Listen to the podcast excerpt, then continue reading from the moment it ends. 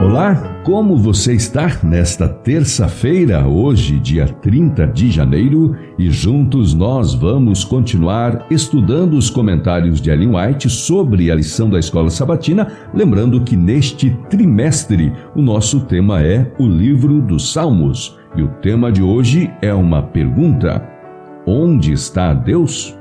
O caminho que conduz ao dia eterno não é o mais fácil de percorrer em alguns momentos parecerá escuro e cheio de espinhos. No entanto, você tem a garantia de que os braços eternos de Deus o envolvem para protegê-lo do mal.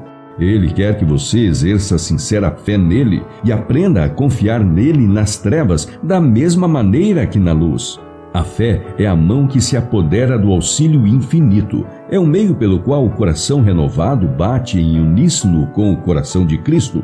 Em seus esforços para chegar ao ninho, a águia é muitas vezes impelida para baixo pela tempestade, aos estreitos desfiladeiros das montanhas. As nuvens, em massas negras e enfurecidas, bloqueiam seu caminho em direção às alturas ensolaradas onde ela constrói seu ninho.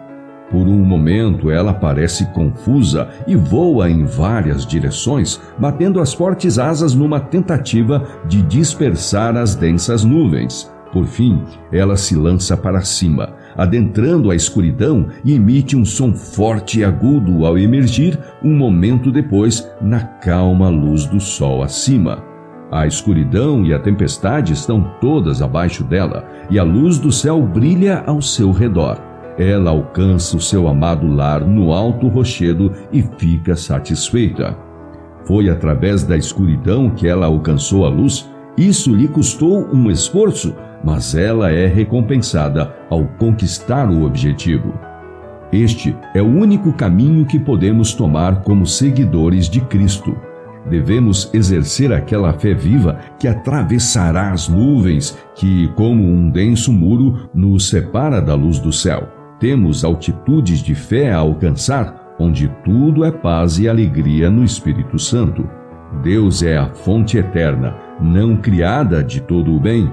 Todos os que confiam nele o encontrarão dessa forma.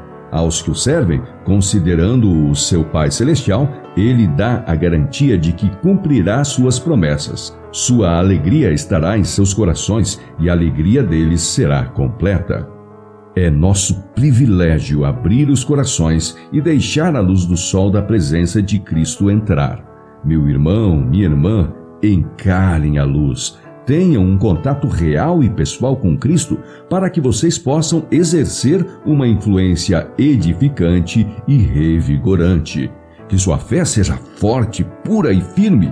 Encham seus corações com gratidão a Deus ao levantar pela manhã, ajoelhem-se ao lado da cama e peçam a Deus que lhes dê força para cumprir os deveres do dia e enfrentar suas tentações.